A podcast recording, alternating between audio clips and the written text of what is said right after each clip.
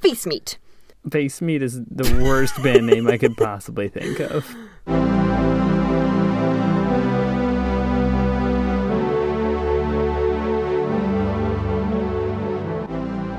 Hey, and welcome to Meet Your Heroes. I'm Elliot, And I'm Audrey. and this is the podcast where we ignore the very good conventional wisdom to never meet your heroes and instead get to see them for who they really were. Yeah. Speaking of seeing people for who they are, Okay? we're going to jump in with me showing you some art. Uh, there's never a better way to start a podcast than with art, than right? by showing the listeners art. Yes. yes. Yes. We will put these photos in the like social media notes. But to kickstart that, Yeah. before we get started on that, I get to see it too. you get to see it. You get to describe it. oh, okay. Let's see. So we got what we got. Okay, so we have three photos from this week's hero, Eugene Henri Paul Gauguin, or the very American Paul Gauguin. Okay. Okay. Depending on how quickly I'm speaking, our listeners might uh, hear both variations. But we've got three paintings. I'd love for you to take a look at them. Um, like I said, we'll put them in the show notes, but just describe them. What do they look like? How do they make you feel? okay. So they're they're definitely painted with paint. They are painted. Um, they're not like super photorealistic. Uh, they're kind of like uh, bold colors and like clearly people, but not trying it to be a port like an exact replica here. There's a little bit of an artistic license in the background, right? Yes. Uh, but it's bold colors. Almost all women. Uh, mo- most of the women. Well, there's a kid in one of them on one of the women's shoulders. Uh, most of these women are not white, although maybe some of them and one of them are, but not. Yeah, mostly not white women. Not a lot of shirts being worn in a lot of these photos. I'm noticing, mm-hmm. like some dresses, like some half skirt dresses things. But yeah, so it's like very bright, bold, colorful pictures of not white women in not much clothes. Yes, I. That feels like an accurate retelling of what you just saw. Okay. So okay. Thank. Gauguin is. I've been practicing my art criticism. Oh, good. Yes. Is that art criticism? yeah, I will. Uh, I'll tag some art critics I know and let them know that you're you're Awesome. up on it. Perfect. You're coming for them. ready. I'm ready.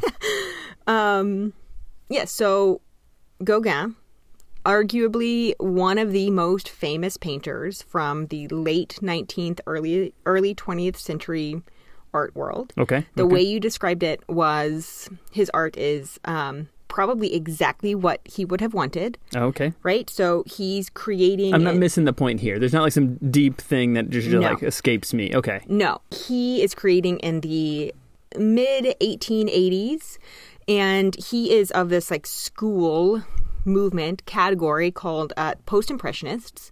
Very specifically, he is what is what comes to be known as the synthetism movement, which was like a direct reaction to impressionism, which was supposed to capture objects in light exactly as they were, Yeah. or the way that light reflected objects or created objects. So the fact that it's like flat, two dimensional, not photorealistic, very um, imprecise. Mm-hmm. Imprecise is a good word. Yes, that is uh, exactly what he was going for. Okay. So wait. So impressionism, that was Monet. That was Monet, Manet, the blurry. Pissarro. Yeah, but Yes. also very like you said, the light is what's right about that. Yes, think water lilies. Water lilies. Yeah. right? So the way that light can be depicted with paint, it's not exactly it's not photorealistic, but it is a comment on the way that light creates what we see with our eyes. Yeah. The way that light moves and creates objects. Gauguin is like, fuck light. Here's some colors. Um, and so the the art that he's Man, creating, and we're going to talk about his life in a second, but I feel like speaking to this this moment in art really sets the stage. Yeah, and and just like thinking, I I lose track sometimes. Like there's whole people like artists who live their lives in this like light versus colors beef, right? like that was the Oh, thing. it's a beef. Yes, right. Like they're like, no, no, I am Yes. not going to stick to your tyrannical paintings of light on these water lilies. Fuck that. No, we're just going to go and like slap. Give me some brand new paints. Yes. paints you never even heard of before. I mean, so when you think about art history, and for any of our listeners who don't know this, I am just uh, art history fanatic. It's what I studied in school. Hopeless art history fanatic. Eventually, we'll study again. But one thing that's important to recognize, especially before the advent of mass media, where everybody could see all the art that was being created at a time, you have these very geographically specific movements that sort of like swing back and forth as commentary on one another. So, this art versus light versus movement versus stillness versus, you know, East found versus object versus yes high art just it they're they end up being commentary on each other like once one becomes the main popular the main form. popular one art which tends to be subversive Mm-hmm. because art is a commentary on the human experience and the vast majority of human Once one achieved power, the Yes. other one's like, "No, you sold out to the fucking man with your fucking water lilies." Yes. Yeah. Okay. Yes. Got it. Got and it. And so this post-impressionist movement that then goes on to be like fauvism which is you might think about like matisse and really bold colors that is all a comment on this delicate specific impressionist movement that that took place basically like up until the mid 1880s okay. and after that, you start to see like reactionary art created. I understand that not a lot of our listeners, or maybe not all of our listeners, will know who Gauguin is. Okay. Uh, there's a Gauguin in the museum by our house that I bristle at every single time we walk past it. Yes. and I, true. I would spit on the floor if I could in front of it. You but can. I mean, it's so disrespectful. How dare you?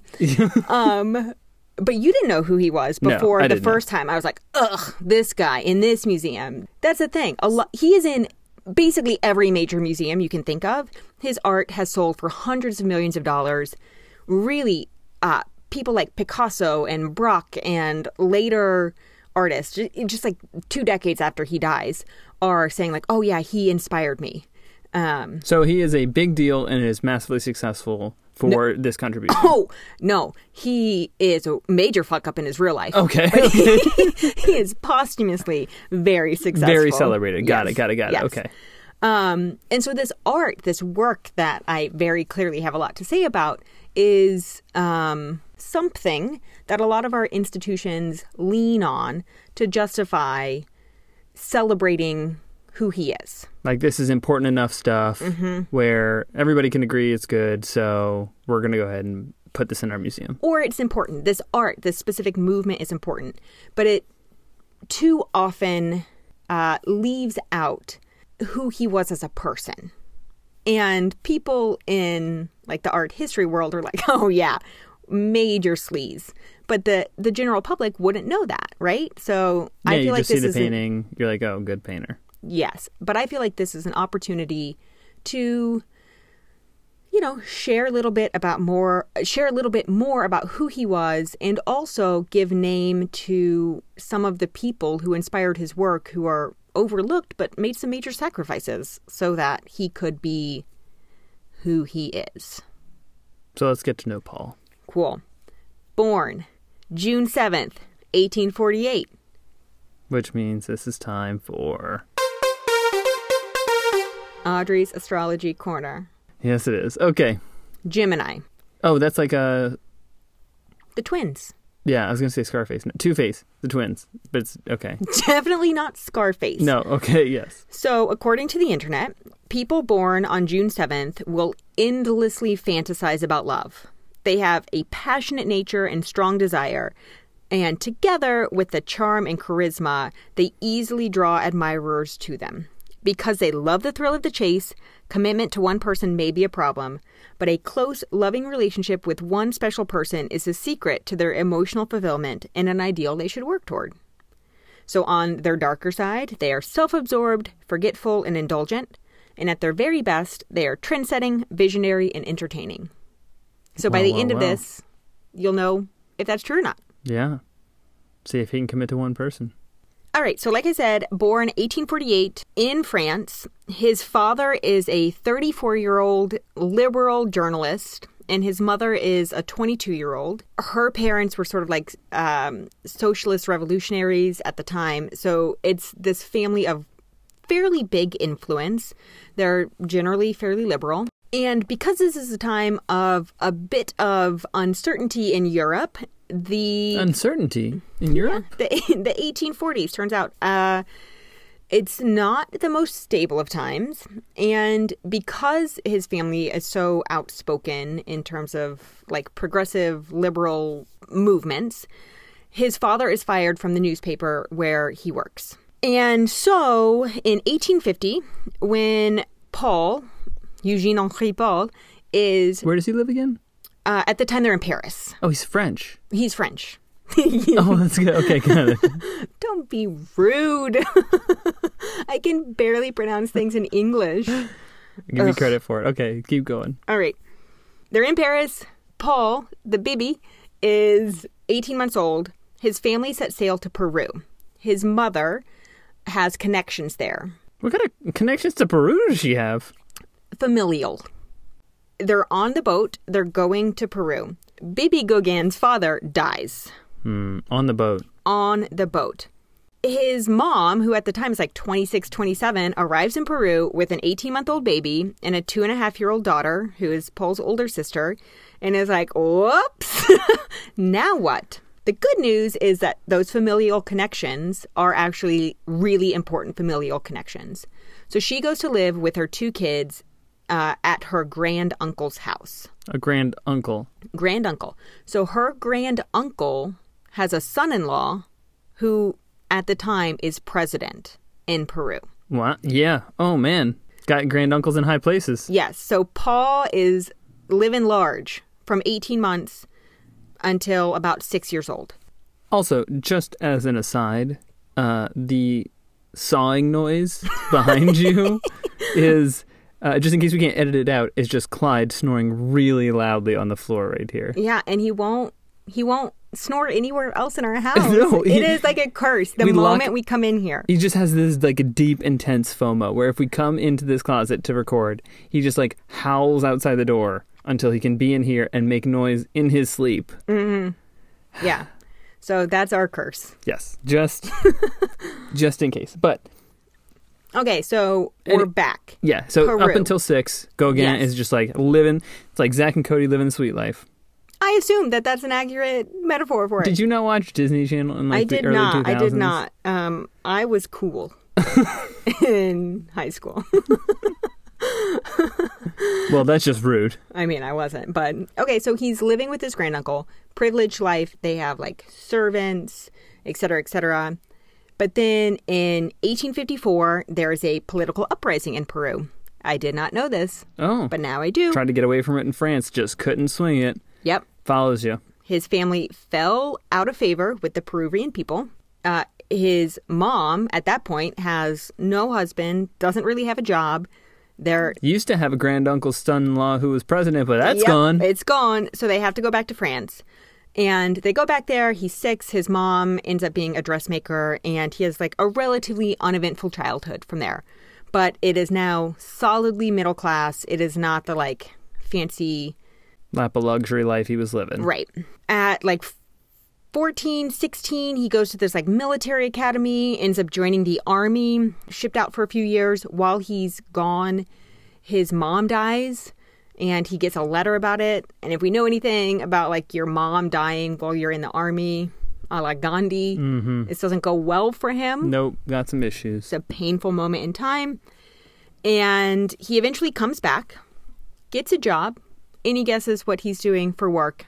Have it now as a 23 year old with like two years of army experience. Um, n- uh, consulting. Stockbroker. Oh wow, yeah, it's actually on the nose. Okay. Right. So he has like a friend who got him a job. He's a stockbroker. He's actually not that bad at it. okay. He makes about uh, $150,000 a year in today's money. Oh wow. right? So he's living stockbroker good. game. Sure, yeah. Um, he's making that money for a bit of time. Okay. Okay. He's making that money when at 25 he marries a Danish woman. Her name is Mette, M E T T E, Mette Sophie, and they have five children together. Five all at once. Uh, in in rapid succession. Okay. in rapid fact, succession. Got yeah. it. Yeah. So he's working as a stockbroker. Look at this, and you. His horoscope said he could not like settle down. There you go. There you go. You have proved me wrong. let's circle back to this in just a little bit. Um, uh, so he's in favor in like social circles, right? He's making money. Hell, you, He's you- young. He's For one hundred fifty thousand dollars a year, you can buy your way into social circles. That's not bad. Right? Is that the low low cost of social circles? I'm these days? guessing. Yeah. Okay. Then he meets a few people who are influential in the art world art critics, art dealers. That's like the whole thing in France in the late 1800s. Influencers, if you will. The influencers, yes. So then he gets really into art and he begins painting. And he God, begins painting that's what the world like needs: more stockbrokers who think they can paint. Yes. I know. Hey, listen to my SoundCloud. um, Dude, I got the sweet podcast you should check out. Who needs another fucking podcast in the world? Seriously, exactly. don't quit your day job. Right. So it's like the mid to late 1870s. He's painting part time. Just, you know, at this time, like I said, Impressionism still all the rage. Mm-hmm. He's dabbling in, he doesn't have like a ton of formal training. So he's just like painting. He's hanging out in, in cafes with artists. And then, womp womp. 1882, stock market crashes. Uh, the famous 1882 French stock market crash. Yes. right. So they're broke. Oh yeah. It turns out if you make your money in the stock market, that helps. Yep. or it doesn't help if it crashes. clearly did not have a very good like backup plan. They did not invest well. Yeah. Well, you always get the art thing to fall back on. So Gauguin is like, let's go back to Denmark. Uh, we'll go. Wait, back. Oh, she's from there. She's That's from right. Denmark. Yeah, yeah, Yep. yeah. It's because of your parents. So he goes to Denmark and he's like, I am going to be a salesperson. Any Oh. idea what he sells? uh, okay. What's the douchebaggiest thing you can sell? It's it, you. You will never be able to guess this. um, tulips. Tarps. Tarps. yes. Uh, tarpaulin salesman, like big, large tarps. So That's like a thing you could just like. I guess if you didn't have a hardware store, you're like, oh, can I go see the the, the shoemaker and the blacksmith and the tarpist? What's what's the word here? uh, the tarpaulin salesman. oh, okay. yeah. Okay. He is, unsurprisingly, terrible at it. I honestly, I would like to envision what the best version of this looks like. Right. Well, for one, he doesn't speak Danish. Oh yeah, that's always that's mm, that'll do it. That's one thing. For two, people are like, why are you trying to sell me a fucking tarp from France? Oh yeah, okay. So this is not it's not just us that thinks this is weird. The, No. the Danish people are like, "What the fuck are you doing, man? Why tarps?" Yes. Okay, So got he's it. got five kids traveling around trying to sell these tarps. People are like, How is this his first plan? I don't know that this would be his first plan if he had a choice. This Okay. is a move of desperation. I mean, clearly. Again, like he's not making any money. So his wife becomes a tutor um, to people who are learning French, and she becomes the main breadwinner. Why could he have not been a tutor to people learning French? He didn't speak Danish. Oh yeah, that's true. So that's a big plot hole there. immersion immersion method. And so they're there. It's like 1882 to 1885. By the end of 85, she was like, We're done. oh, First three- of all- took three years. Mhm. First of all, you're not the stockbroker man I married. It's the 1880s, and we don't have therapy, so we're not going to repair this marriage. Yeah, that's fair. Also, you keep beating me up in front of our children. that does it. Yeah, that'll that'll do it. Although, also, I thinking back, like it didn't seem like in every place in the world a woman could just be like, "You're beating me, so I'm leaving." At this point in time, Well, she made all the money. She was in Denmark. His family, or her family, hated him. And at that point, uh, he was like, fine by me. I want to be an artist anyway. oh Jesus. Okay, got Right? it. Yeah. Of that time, his son later wrote, like, it was a very tumultuous time. And when I was 10, I saw, quote, my father bloody my mother's face with his fist. Oh, what a fucking. Yeah. So Dick. when she's like, get out to the left, to the left, he's like, cool, Hmm. takes his oldest kid and moves back to Paris. Wait, takes one of the kids. Yeah. The ten year old. Uh, it's not 10, he's not 10 at the time. It's the oldest one. Okay. Whoever. Um, the 10 year old Just the, remembers is mem- remembering it in a letter. Yep. 1885, he goes back, not really creating a ton of art because it's winter. His kid is, keeps getting sick. They're destitute. He's like looking for menial jobs all around. He's able to create a little bit at a time. Once his son is sent to boarding school, Gauguin's sister had to pay for it. Oh, he couldn't. Even, he, I was about to say, how's he going Right. to afford boarding school? Right. But okay. So he's like, I'm a shit father. My kid's about to die. Can this kid go to boarding school? And his sister's like, Yes, I'll pay for it. okay, got it. By 1886, he has enough work to exhibit, enough work and enough connections. Oh, enough work, like not jobs, enough work, like paintings. Oh, yeah, yeah, yeah. A, a collection. He's he's been scraping stuff whenever he can, like do a painting here or there. Basically for a decade. Okay, and Mm-hmm. now he's going to show it. Th- that year, 1886, he exhibits at the eighth and final Impressionist exhibit.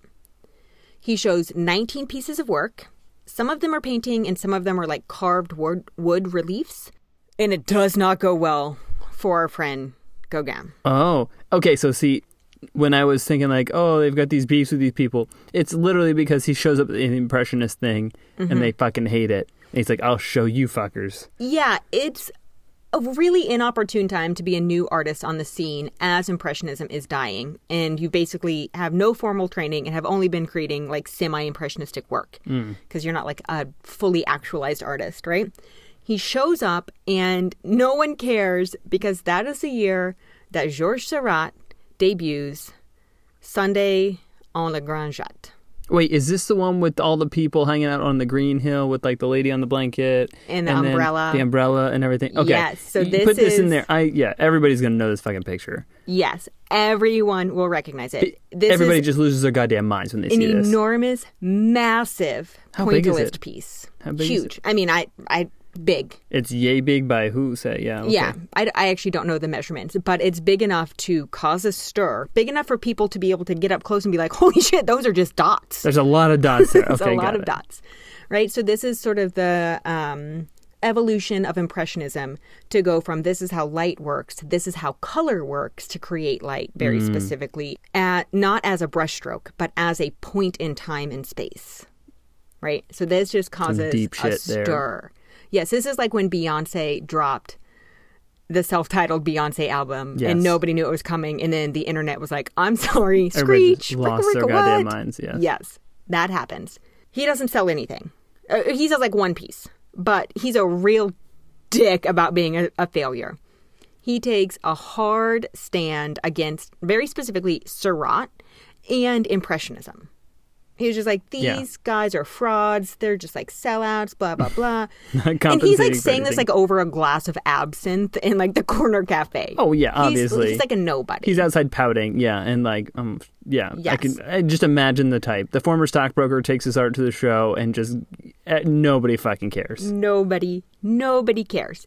And so he decides, he's like, ah, I can't sell art. This is not the scene for me. I'm going to go to this artist colony in uh, Pont Aven, which is like a artist colony in Brittany, Brittany, France.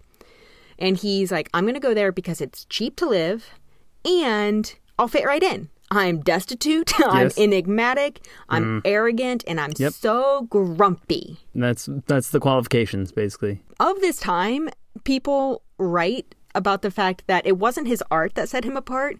It was the fact that he just wore like eccentric rags everywhere and he was so angry and he was like trained as a boxer slash fencer. And so they were like he was just brutish and standoffish and just I mean, you know the type, Oh right? yeah, just like yeah. You're a philosophy major. That's all your type. okay, shut up. Yes, that's accurate though. if you can believe it, this does not go well for you. it's cold. He's not a very innovative artist yet. He has not sort of like found his voice. He's broke. He left five children and a wife in Oh, that's Denmark. right. Yeah, what happened to the kid that's in boarding school? This is just still in boarding school. Yeah, uh, yes. Who knows? Yeah. Right. Okay. So then he decides, he was like, it's cold here. Where was the last place that I was creative and free and felt good and it was like tolerable to live? Peru, when I was rich. When he was six. Yes. Man. Yes. So he decides uh, that he is going to go to the French Caribbean island of Martinique. In 1887, they set out to Martinique to, quote, live like savages. Oh yeah. Okay. Clear So- what kind of mindset he's brought to this equation. Here's where we are. Yep. It's 1887. He arrives in Martinique. This stint on this island is brief. It's about 18 months, two years. He paints roughly 12 paintings and wanting to depart from the like constructs of impressionism this is where those seeds of like feeling and bold colors and capturing the quote unquote primitive exotic hmm. nature of the island Yeah. large blocks of color not like this fervent representation of the real world he goes back to Paris and he's like, I discovered about myself that I have Peruvian blood. I am of Incan descent. What the? You, you were French? Like Yes. lived there for like a few years as a kid. but I'm like so exotic and uh, check out my super reductive paintings of quote the exotic.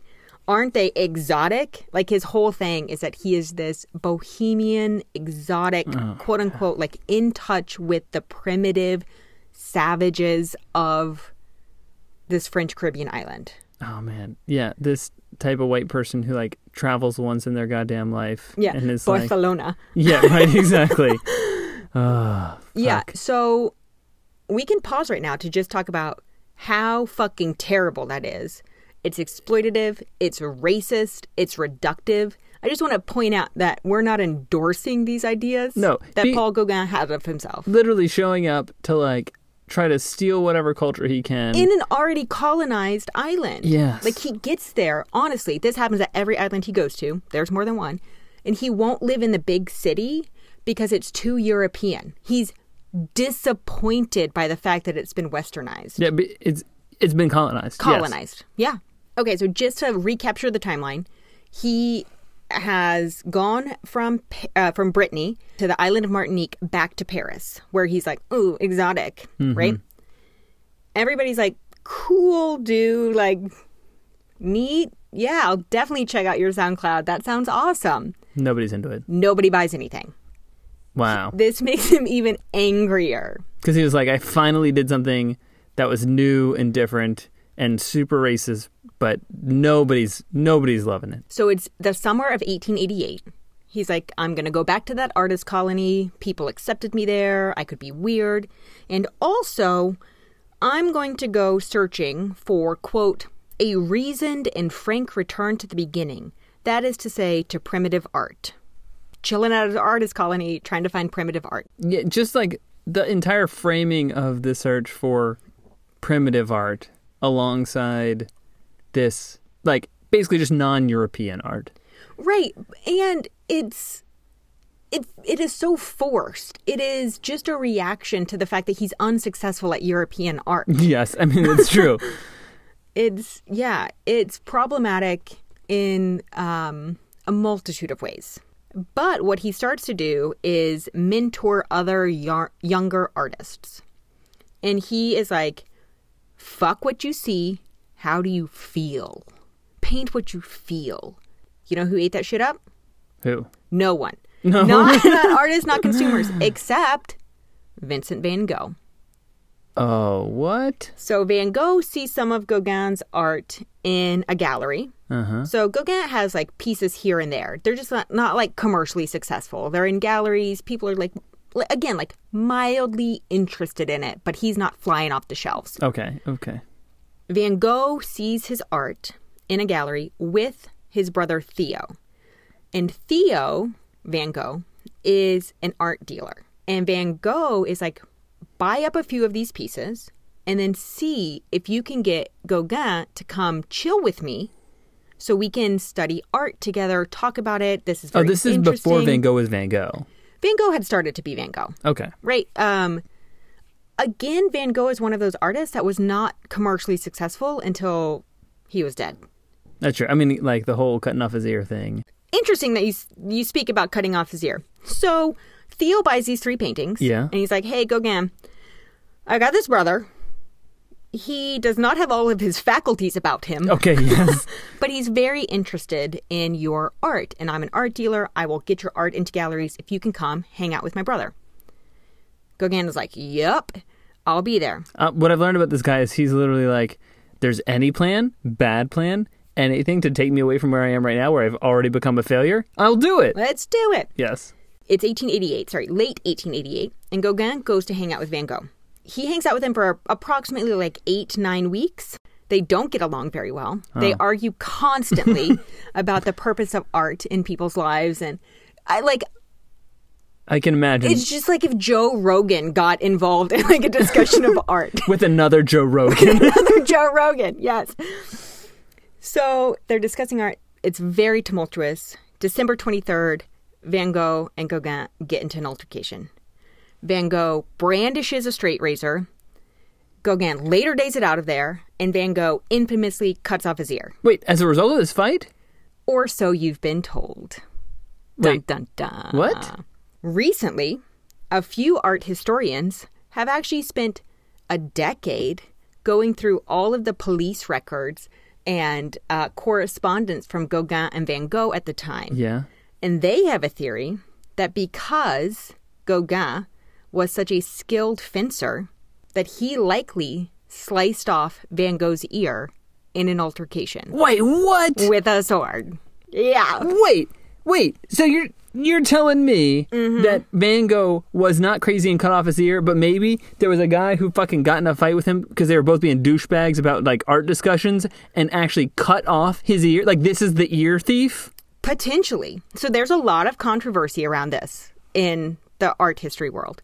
I'm just putting it out there that it is a theory, and there is some um, primary source evidence in correspondence where both Gauguin and Van Gogh talk about. Um, The time you cut off my ear, you asshole? it's mostly like the story that was concocted to protect Gauguin from the authorities. Oh. But the lore that Van Gogh cut off his own ear and then took it to Rachel, the sex worker, Yeah. um, there's still some validity to the fact that he like actually took his ear there. Oh wait, But, like- that part's not up for debate. That part actually happened. But who cut off his ear is more controversial oh than Oh my you might have otherwise thought. Not only is that fucking crazy, but now the story of the ear is even crazier because if you are a type of crazy where you're like, I need to gift my ear to someone, that's one level. Sure. But if you're like, somebody just cut off my ear, what do I do with it? This would make a great gift. Like that's a whole other level. Yes. And let's not say crazy. Let's say suffering from a mental illness. Sure. And whether or not Van Gogh cut off his own ear or Gauguin did it, Gauguin was still involved Okay. at some level, either in the like leading up to it or the actual severing of face cartilage, Face face cartilage. face meat. face meat is the worst band name I could possibly think of. I can think of worse things, to be honest. Face meat sounds quite terrible, but it's not the worst thing I can think of. Regardless, Gauguin leaves. He goes back to the artist colony. He keeps creating, but he's not successful again. So the reason he thinks he's not successful is because he is an artist who is exotic and bohemian, operating within the constructs of the European art market expectations. So he's like, this time, Tahiti. T- wait, Tahiti? Mm-hmm. In 1891, he finally sells enough work that he has enough money to move to Tahiti. He visits his family for the last time. He sees Mette and his multiple children, then sets sail to Tahiti, vowing to, quote, escape European civilization and everything that is artificial and conventional. He never sees his family again. Oh, he's like out for good. He's out for good, and he doesn't die very soon. He's just out, abandons him totally, going to Tahiti.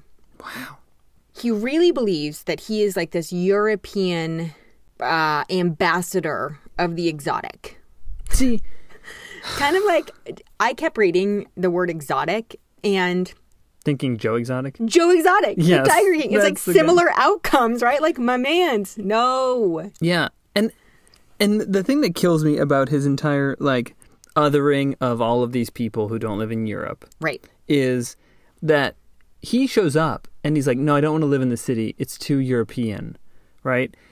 But the most European thing about him is that he's wanting to go and fucking colonize these places, right? He like wants to go and find the, the places where the Europeans aren't yet. He wants to go conquer whatever, right? And, and instead of just taking the land, he wants to take the culture, right? He wants to take like And profit from it. the pro right exactly. Mm-hmm. He is still doing the same exact extractive, you know, act that everybody else is doing, but he's like couching it in the terms of like, oh, I'm this art, you know, influencer. And Right. He's like gentrifying Tahiti and being like, but I was here first. Yeah. So, like, it makes me cool. makes me cool. By now, if you have not gotten a sour taste in your mouth from the beating his wife, Mm-hmm. leaving his children, allegedly Cutting off Van Gogh's ear. assaulting Van Gogh, here's where it's going to take a turn south for you.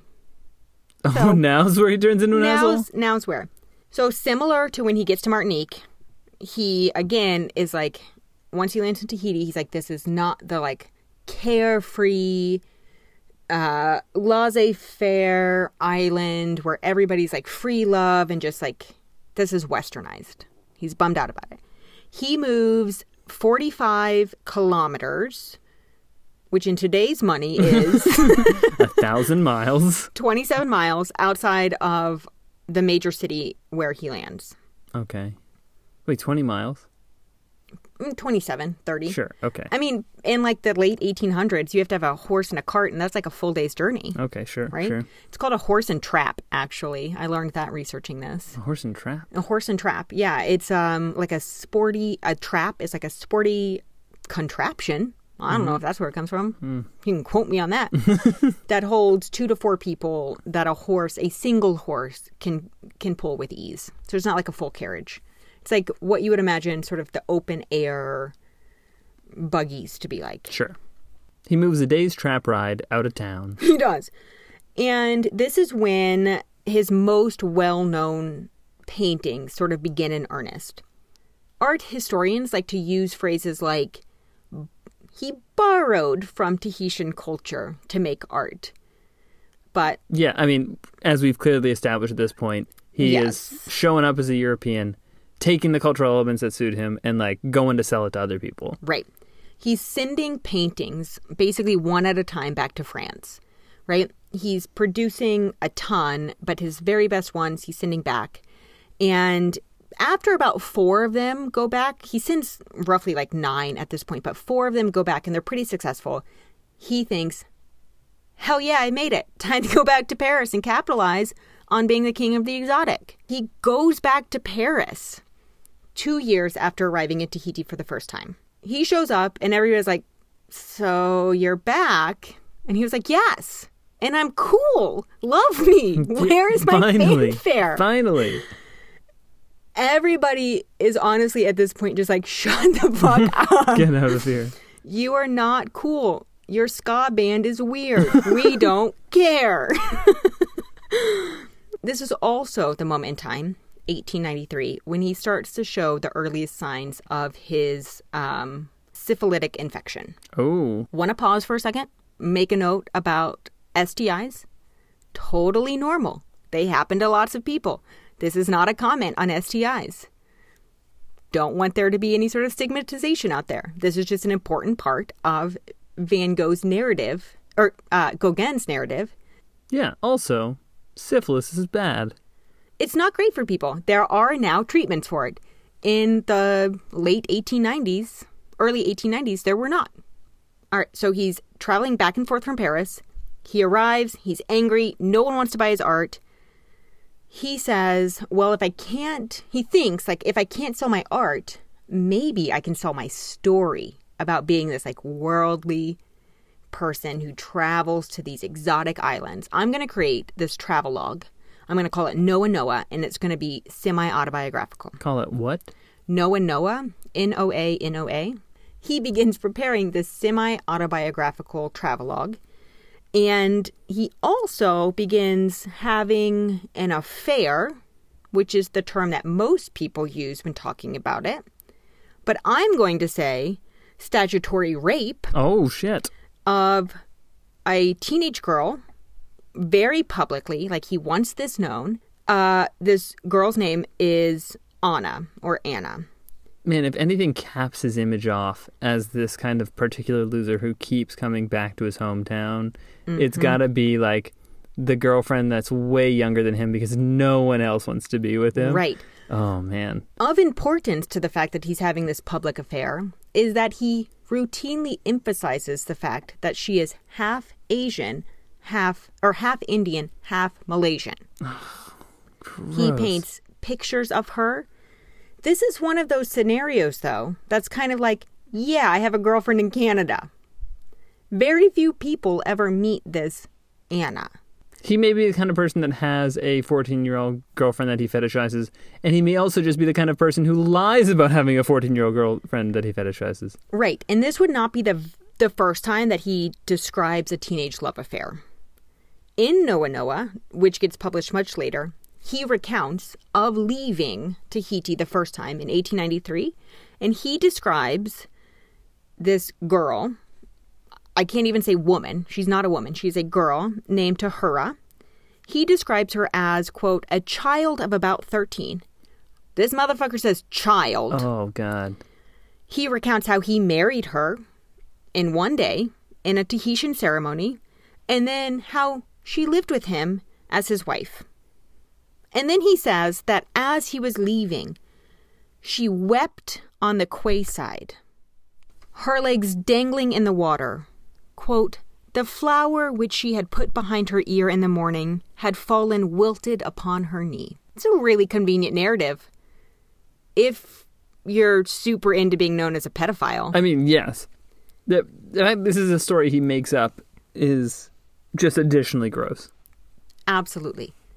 1893, he's got this potentially real 13 year old girlfriend in Tahiti, this potentially real teenage girlfriend in Paris, and he's still hoping to get back with his wife, who he's still legally married to. Wait, he's never divorced her and he's now hoping to get her back? Yes. But he's broke, and she's like, no, I'm not doing this again. Get out. So they never reconcile. A lot of people talk about the gray area of morality in this moment. Wait, what? Yeah, Who who's pointing out some gray area here? lots of folks. Too many to make me comfortable with the fact that there are people arguing. It's okay because at the time, 13 was the age of consent in France. Just to be clear, Mhm. Be clear. age of consent clear. or not, a 13 year old is a child. Have you met 13 year olds? I was thinking about this. I was like, what the fuck was I doing at 13? Like volleyball. Pogs. Pogs. Well, hey, wait, what? okay. We were all doing pogs, right? Yeah, at Come like 10. Back me up here. Let's not have a pog side sidebar here. My line in the sand is very much this is the wrong side of history. There's no moral gray area. That is gross. Child brides. We're going to come down with a controversial stance. Our official position is that child brides are not good. Not great. Die on that hill. He's back in Paris, sort of like grasping at the social ladder straws at this point. He's not a successful he's not a successful artist. He's out of money. He's not successful like in terms of networking or making a name for himself. So what he decides to do is like conduct this weekly salon. He invites all wait, of can you these say that word again? salon Oh. salon. Got it's artists coming together drinking absinthe and like talking about how cool they are. Yeah. what they think art should be, the movement. Neat. Okay, I've been in a lot of workshops. Cool. Um, but that is how he is going to make his way back into like the society of artists. People describe him of this time as like having an exotic persona where he dressed in Polynesian col- costumes and really played up the fact that he had like been to the islands. Oh man. It's just so gross. Yeah, it's, so, gross. like, yeah, I, swear to God, it's like the kid who does the travel, like a, a year abroad, study abroad year, and like comes back in traditional garb, right. right? Like, And it's not like he went there and documented it for the sake of posterity. He was back and forth traveling. yeah, and he was like, "Is this not popular enough yet? Let me write this. Da- let me like, Yes. li- exactly. write this up." Right. So he spends all of 1894 and 1895 trying to raise money. He wants to go back to Tahiti. He's selling art, but he's not making any money. So in 1895, he asks basically all of his rich artist friends, he's like weaseled his way into the social circle for money, so he can go back to Tahiti. He scrounges it up, and in 1895, he goes back to Tahiti. By this point, apart from the few people who are giving him money, everybody thinks he's a joke. He's like mm-hmm. lambasted by the upper echelon of Parisian society.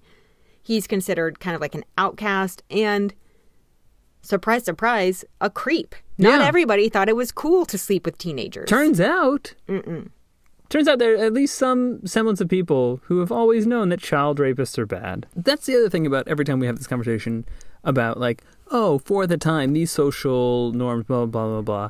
Every time we have that conversation, it turns out like, yes, there was this set of people who understood that this was like repulsive at the time and said so loudly to anybody who listened, be like, hey, this is repulsive. Right. So the social, no- so whenever we like have these, you know, moral like discussions, the the thing that gets me is like there were people always knew it was bad. It was just that like more people less people were willing to speak out against it, right? And over time all that happened was like more and more people started to speak out against it and eventually come. But it's not like if you showed up in the day, it it was impossible to recognize that raping a 13-year-old was like a bad thing. Yeah, and it's also one of those things that, especially when we talk about marriage or like relationships, this is, I feel like this is where we come back to multiple times over and over. Like Alexander Graham Bell talking about he was 25 with a 15 year old.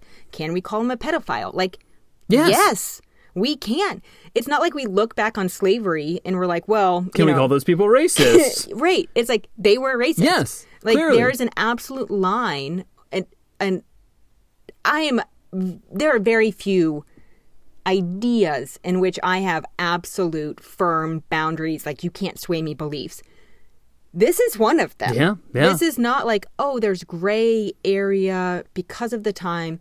It's like maybe more people were willing to accept it at the time, but it doesn't make it right.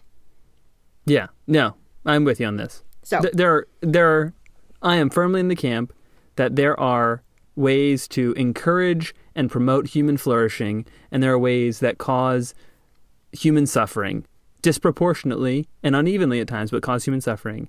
And this definitely is one of them. You do not have to be a moral absolutist to say that this is a bad idea. Right. You don't. Speaking of bad ideas, Okay, back in Tahiti, 1895, back on his bullshit. he's like, hey, 14 year old neighbor girl, would you like to come live with me and be my wife? Her name was Pahura. During the years that Gauguin was involved with her, he fathered two of her children. One of them survives, but he's like 43 at the time. Forty, and and this girl is 14. 14. Mm-hmm. Jesus. He's he's living on this island, impregnates a 14-year-old twice, and eventually by 1901, he's disillusioned by the western influence in Tahiti. So he once again abandons a wife and child Oh my god. and moves to a nearby island. God, can you just imagine like being such a dickbag about this fetishization that you're like, my Tahitian 14 year old is too European for me. Sorry, I got to pull this same fucking playbook. Same playbook. So he moves to this island and he sort of bamboozles this Catholic bishop This is the story of his life. Yeah. Everybody. He starts going to mass regularly while living in this like temporary housing, and he convinces this Catholic bishop, who is also European, to give him a plot of land across the street from this Catholic mission school because he's like this Western Across person. the street from the fucking school. Mm-hmm. Oh god, this doesn't sound good. It's not.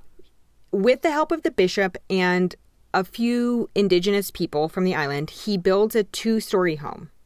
He calls this home the House of Pleasure. No, he fucking doesn't.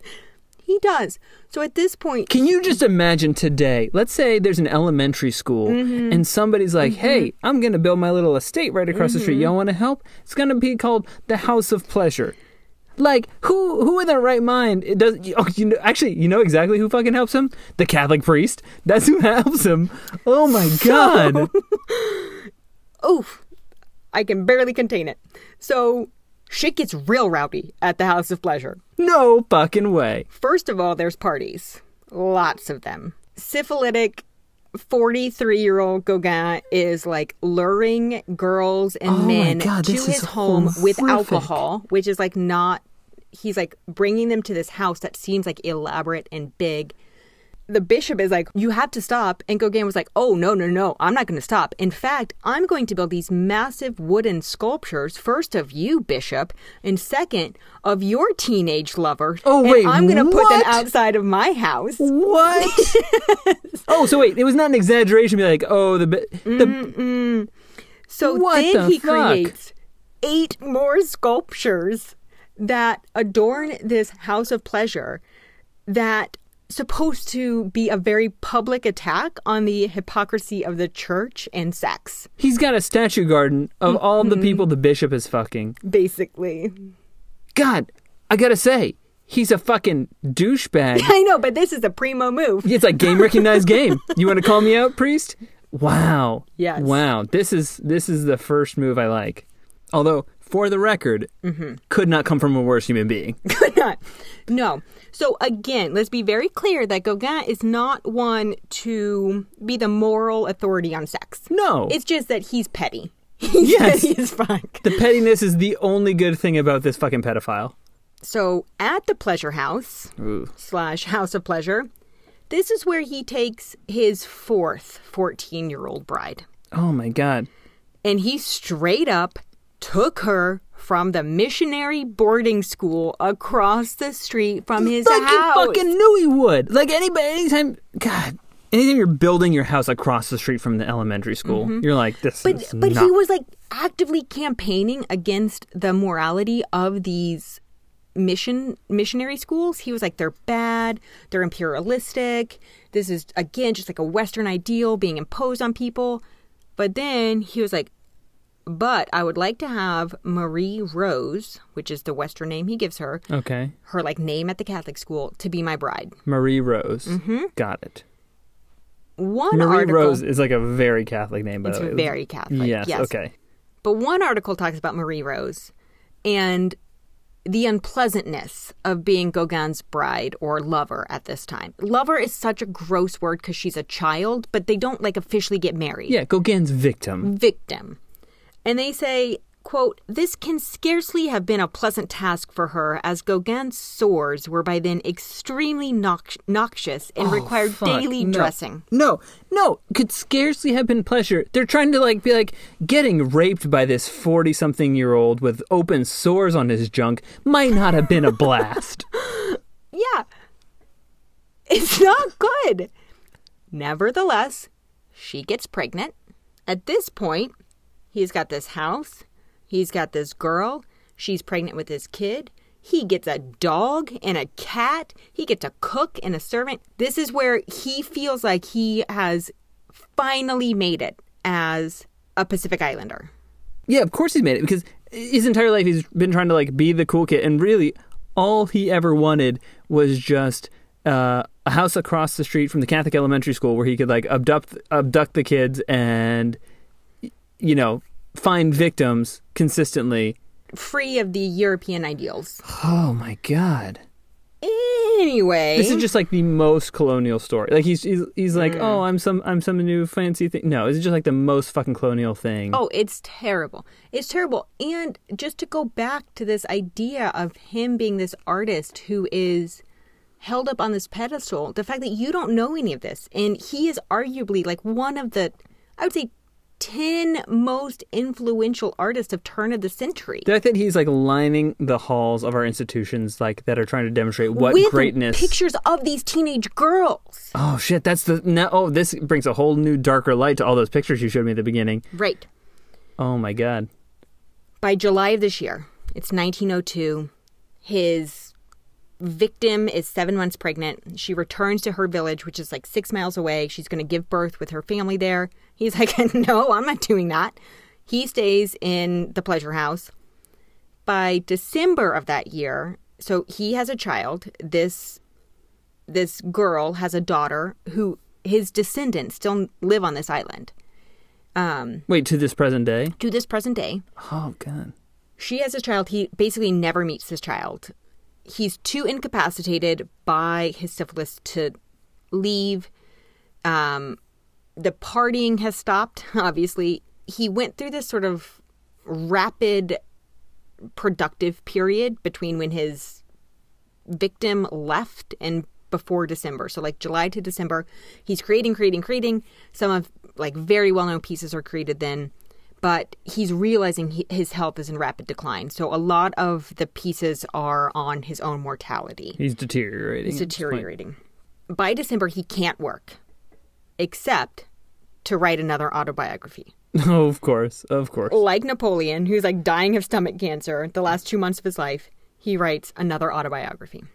He shit talks basically everybody ever in Oh, this. yes, yeah. He tries to destroy the reputation of Mette, his wife, the bishop, all the artists who didn't like him. I mean, the bishop sounds like he fucking deserved it, Yeah. but everybody else.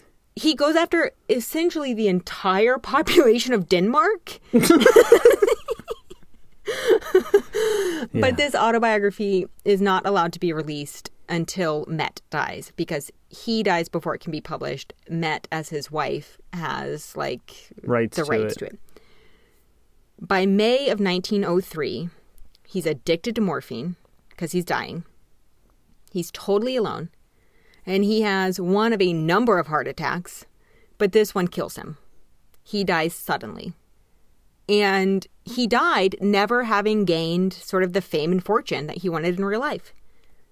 Following his death, sort of like the cult of personality raises his celebrity to the point where people are like, oh, he was this bohemian who lived on this island and look at all this great art. And he influenced Picasso, who we also know stole art from indigenous and African culture. And, uh, you know, now all around the world, Gauguin's art is shown, it's famous. In 2010, there was an author named Adrian Searle, and he wrote that, quote, Gauguin's art is a hodgepodge of inconsistent and seemingly incompatible styles and manners, half digested and invented myth, symbols, stories, and illusions. He personifies the idea that the artist is as much an invention as the art itself.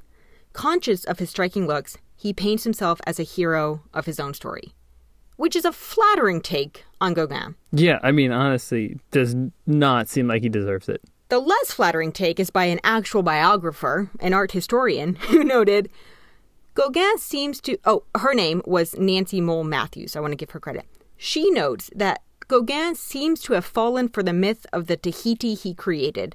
He returned expecting the erotic ideal that was only ever a figment of his imagination. Of course, he didn't find it, and the disappointment was profound. He died a twisted and bitter man, having alienated everyone both at home and in Tahiti. It's a sad story of a man who believed his own fiction. Yes, and a fiction it fucking was. It was. Feel like that's a great way to wrap up his life and legacy. And uh he's not my hero. And I love art history, even the worst parts of it. And he's the worst part. Yeah. Oh my god. Don't love him. The fact that that somehow, as awful as he was, people were like, "Oh, these are a good representation of this moment that we're gonna like celebrate as being this great contribution to art." Like, Yeah, have you ever been a white man in art? That's exactly how it goes every single fucking time. it makes me feel like the equivalent is like literally, if in thirty years we're just like all like, you know. if we had to sum up the 2020s, the great hero of this decade was Joe Exotic, right? Like that's, and then we like fucking like you know that Yeah. becomes the symbol of our times. Yes. What the fuck? It's a wild, wild ride.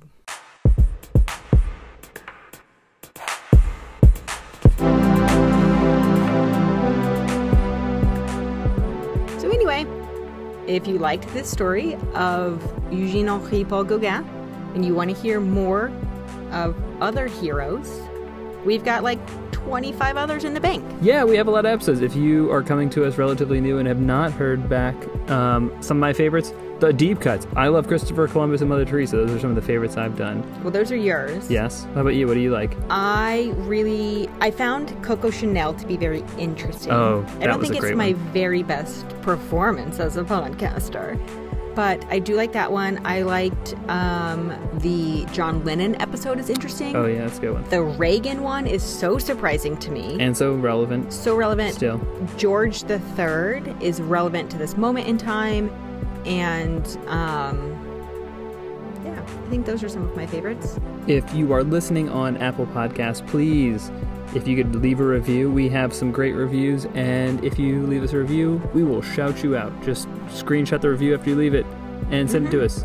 Yeah, you can also Thank go you. back and change some of your reviews. We had one person do that. Yeah, Loved left a a five star, loved it, couldn't get enough of it review. And then we hit one that whatever it was. We don't even know what episode it was. Probably Reagan. little too close to home. They changed it to a two star. They're like, "Fuck you." No, so Sorry about it. Yeah, sorry about your luck. But Listen, we no, no one is sacred. no, We have Picasso in there. Steve Jobs. Yeah, no one is no one is safe because as it turns out, if you make it to celebrity status, you've probably done some really fucking shitty things. Yes, We've learned this because Kylie Jenner. there's yeah, literally, literally no one that we have researched, even the ones we haven't put on here. No one is immune to some sort of corruption, some sort of exploitation. It's it's just what happens. And it's bad. So, Until next time, never be a hero. don't be a hero. Bye.